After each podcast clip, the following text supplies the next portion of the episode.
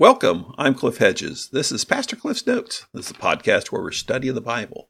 We're working our way through the book of Romans. Today is episode 531. We'll look at Romans chapter 5, verses 12 through 21. Let's read our passage. Therefore, just as sin entered the world through one man, and death through sin, in this way death spread to all people, because all sinned. In fact, sin was in the world before the law but sin is not charged to a person's account when there is no law.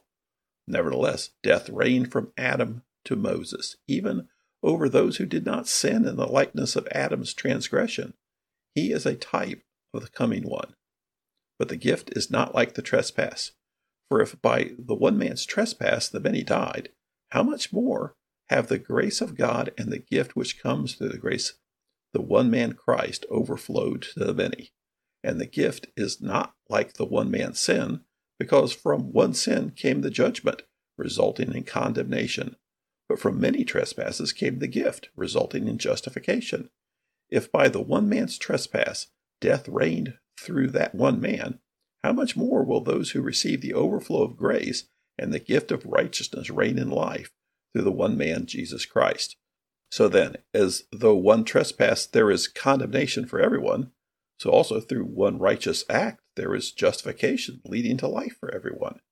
For just as through one man's disobedience the many were made sinners, so also through the one man's obedience the many will be made righteous.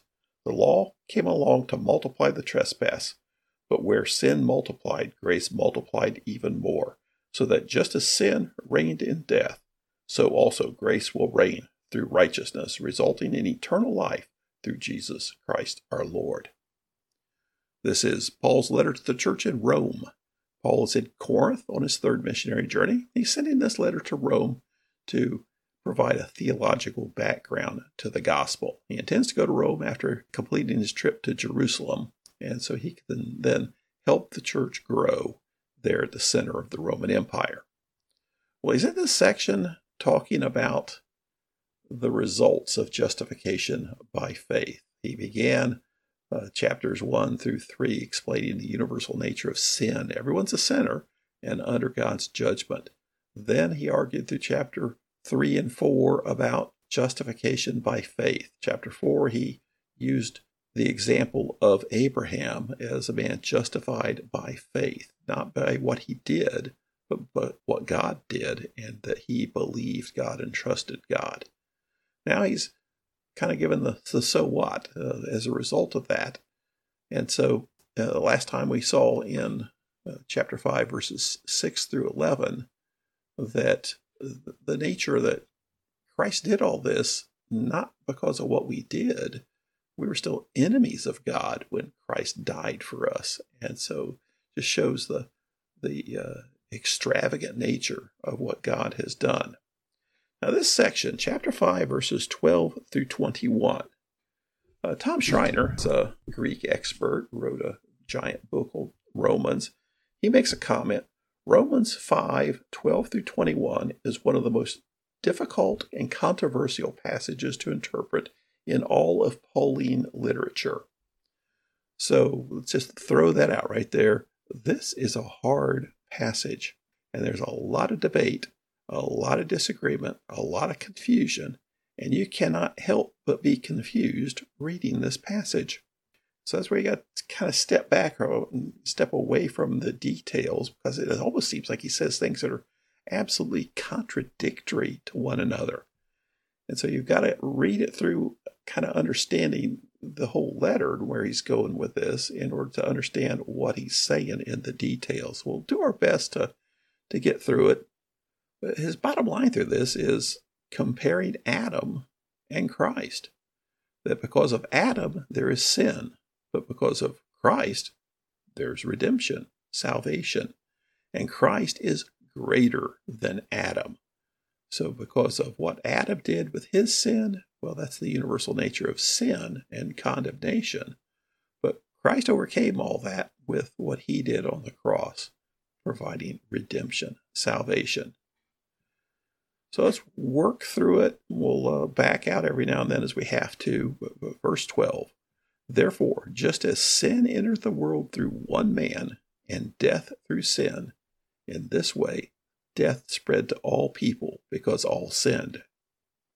Some of this is just awkwardly worded, and the questions of you know, what clauses uh, modify other clauses. And so, like I said, there's a lot of debate in all this. I think the best way to understand this is sin entered the world through one man, that is Adam. That's pretty easy to understand. And death through sin. Okay, the wages of sin is death. Because of Adam's sin, there is death.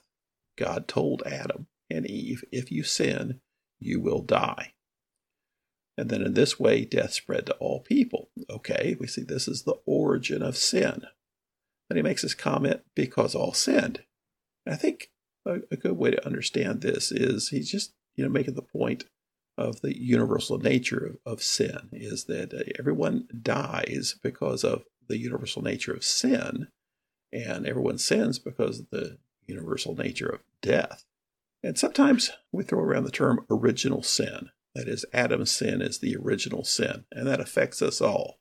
That's undeniable. Now, how it affects us all, that's where the debate comes in. Some uh, say it's, well, it's an argument between federalism and seminalism. Federalism is okay, Adam is the federal head of the human race. As the first human, what he does affects all humans, much as the leader of a nation as the federal head of that nation can enter into agreements that affect every citizen of that nation. What Adam does has effect on everyone as the federal head of the human race. And so when Adam sinned, he sinned basically on behalf of everyone and put all of humanity at odds with God. Another way to think about it is uh, there's the argument okay, that's not it. It's seminalism. And this has to do with passing along your traits. And so, because of Adam's sin, he became corrupt. And so then his offspring were corrupt sinners because of his corruption. So he's passing along the nature to sin. So one's more of a legal uh, issue, the other's almost a not quite biological, but a spiritual slash biological issue. I think it's probably both correct, and because the Paul's arguments really support both ways. But another thing to think about is uh, we always talk about original sin there. Another we think about original death, and that is God said to Adam and Eve, "When you sin, you will die." Well, they didn't die for years physically but they died spiritually immediately because immediately they were separated from God and in a state of spiritual death under God's judgment, condemnation. And then everyone since then is born that way, spiritually dead. So we are born sinners, yes, but because we inherit that from Adam, yes, but we are born spiritually dead, separated from God under condemnation. That's why we all sin, is because we're separated from God because of this inherited spiritual death. So I think all that plays together, and, and some of it Paul didn't explain explicitly here. But this idea that all sinned, well, because everyone's born as a sinner, spiritually dead. If you want to look at it further, uh, read Paul's letter to the Ephesian church, where he talks about sin comes out of death, but good works comes out of life. He goes on to verse 13. says, In fact, sin was in the world before the law, but sin is not charged to a person's account when there is no law. That's another of these confusing statements. Okay, he says, okay, before the law, that is before Mount Sinai, sin was in the world. But then he said, But sin's not charged to a person's account when there is no law. Well, which is it?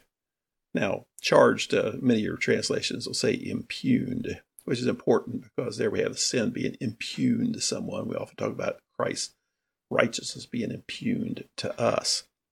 He's making a point through here. He's going to talk about it, sin gets worse because of the law, because it's one thing to sin.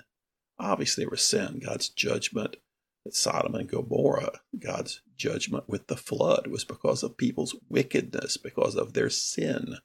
And Paul just says that there was sin. But it, they weren't charged with specific violations of rules. So it wasn't like Adam's sin, because Adam specifically violated a rule. God said, don't do that. And they did. So that was a more what you would call a high-handed sin because it was violating what God had specifically said. And they later talks about that's part of what the law does is it shows the seriousness of sin, shows willful violation of God's standards. Verse 14, nevertheless, death reigned from Adam to Moses, even over those who did not sin in the likeness of Adam's transgression. He is a type of the coming one. So did not sin in the likeness of Adam's transgressions mean Adam violated a rule. Those that didn't have the Mosaic law weren't violating stated rules. They were still sinning, violating God's standards, but they weren't willfully, in a rebellious way, violating given rules. Then he says he's a type of the coming one. And so type basically means something like a mold or a stamp that would provide a, an example. Of, so it's a representative. So Adam is a type of the coming one, Christ, and this way referring to this idea of representative. Adam is a representative for all people in sin, but the coming one, Christ, is a representative for those who would follow him in faith, in righteousness. Now he's going to talk about just how much greater Christ is than Adam, verse 15. But the gift is not like the trespass. For if by the one man's trespass the many died, how much more have the grace of God and the gift which comes through the grace of the one man Jesus Christ overflowed to the many. So he's talking about, yeah, everybody's a sinner because of Adam, but Christ has overcome that. What Christ has done is much greater. Verse 16, and the gift is not like the one man's sin, because from one sin came the judgment, resulting in condemnation, but from many trespasses came the gift, resulting in justification. So it's not a, a one for one deal. Yeah, there's one sin, Adam, but then there's multiple sins after that. Everybody sins throughout history. But what Christ did overcame all of those sins. Verse 17 If by the one man's trespass death reigned through that one man, how much more will those who receive the overflow of grace and the gift of righteousness reign in life through the one man, Jesus Christ? So again, he's talking about the superior, uh, what Christ did here he's talking about reign of death from Adam, reign of life through Jesus Christ. Verse 18 So then, as though one trespass there is condemnation for everyone, so also through one righteous act there is justification leading to life for everyone. So here's the one for one, the one act that Adam did, sin, one act that Jesus did for justification. Verse 19 for just as through one man's disobedience the many were made sinners, also through one man's obedience the many will be made righteous. Saying the same thing basically again here. What Adam did led to sin, what Christ does leads to righteousness. Now he talks about the law, verse 20. The law came along to multiply the trespass, but where sin multiplied, grace multiplied even more. So here, the idea that what the law did was show wickedness, show people's need for righteousness, show unrighteousness, show God's standards more clearly so people could see they were violating God's standards more clearly. Now, verse 21 so that just as sin reigned to death, so also grace will reign through righteousness, resulting in eternal life through Jesus Christ our Lord. So here the idea of spiritual death versus spiritual life. Spiritual death, condemnation, spiritual life, eternal life. A lot of people don't like this idea of why am I blamed for what Adam did? And I wasn't there, so how can you blame me for that? Well, is the idea, okay, Adam is the federal head of the human race, so what he did affects us all. A lot of what people do that affect us that we had no say so in but the focus here is the good news of what Christ did. Yeah, the bad news is what Adam did. The good news is what Christ did. The way I think about this is we are counted as sinners based on what Adam did. Yes, we do sin, but we sin because we're sinners because of what Adam did. But we're counted as righteous based on what Christ did not based on what we did. So it works the other way too. Our righteousness is not counted on anything we have done, it's only counted on what Christ has done. So Adam's sin, well, that leads to condemnation. Christ's righteousness leads to justification. It goes back to verse 16. The gift is not like the one man's sin, because from one sin came judgment, resulting in condemnation. But from many trespasses came the gift, resulting in justification.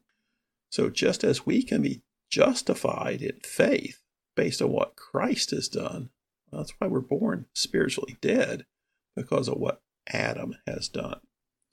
Well, someone argue for the idea of universalism through this is that Paul says that, okay, justification leading to life for everyone. And so, does that mean everybody's now made right with God? Well, no, he's making the point here that's available to everyone. But through the whole rest of the letter, he argues for justification by faith. He argues that those who refuse to believe will perish and will be lost. So, in, light of everything, you, you can't argue universal salvation for everyone based on what Christ has done because Paul wrote a, a, letter here. You can't just take one sentence out of it and say, okay, that is the theology of the letter. So obviously, you can't go with universalism here. What he's making the argument through here is one act of Adam, sin, as the head of the human race, results in the downfall of the entire human race. That everyone, because of Adam, is dead spiritually, a sinner, separated from God. And then the solution is that Christ, as the new head of those who've been raised to life, provides righteousness through those who will respond in faith. So I don't like this idea of being held responsible for Adam's sin, but the good news is we don't have to be. We can be justified, declared righteous based on Christ's righteousness. Thanks for joining me. Join me again next time as we continue working through Romans.